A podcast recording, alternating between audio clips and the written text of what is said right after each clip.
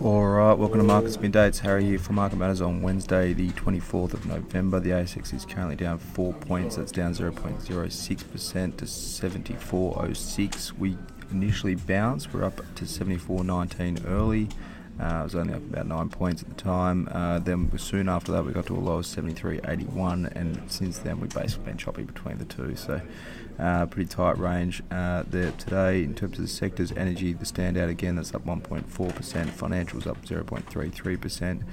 Tech getting hit again hard today, down 1.03%, and consumer discretionary names down 0.43% in terms of the stocks. Lendlease is the winner today, up 3.13%. Beach Energy, BPT up 2.8%, and Polynovo PNV up 2.46%. The weakest three stocks, Technology One TNE down 8.92%. That's the second day of selling on that one.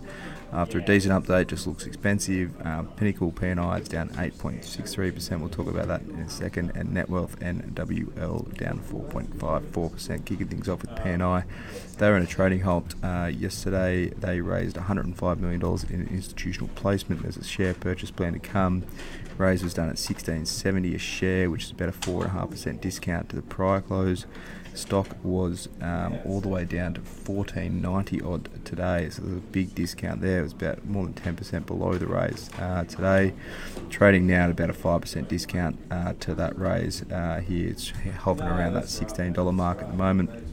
Funds are being used to take a 25% stake in 5V um, and has also replenished some of the balance sheet uh, flexibility that they've been lacking since the Coolabah um, acquisition in 2019. 5V costing $65 million plus an extra $10 million um, on the launch of another fund uh, that they've got in the pipeline at the moment. Um, they're a private equity fund manager targeting small to mid-sized growth companies.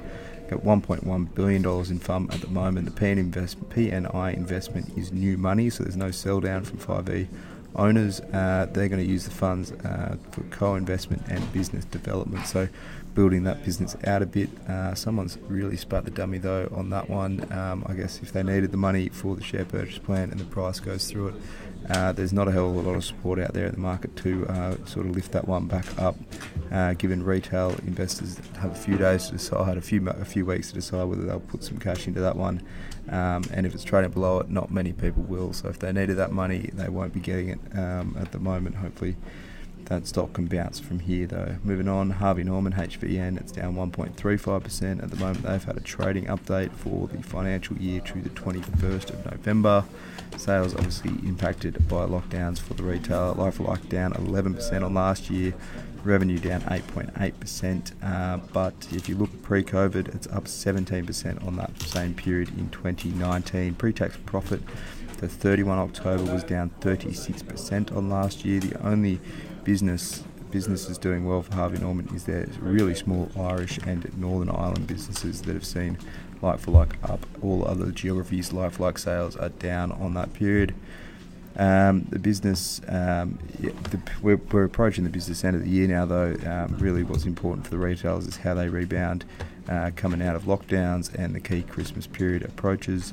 Um, inventory management is probably going to be the big key for these guys. Um, if they can get enough stock in, the right amount of stock of the right um, different products, that product mix is going to be key. If not, they're going to have backlogs. They're not going to have unfilled orders. They're going to have probably higher warehousing costs as well on the back of that and huge discounting into next year. So that's what we're watching in retailers, guys that can get the inventory levels right into the end of the year and early next. Um, looking around Asian markets, Japan's Nikkei is down 0.67%.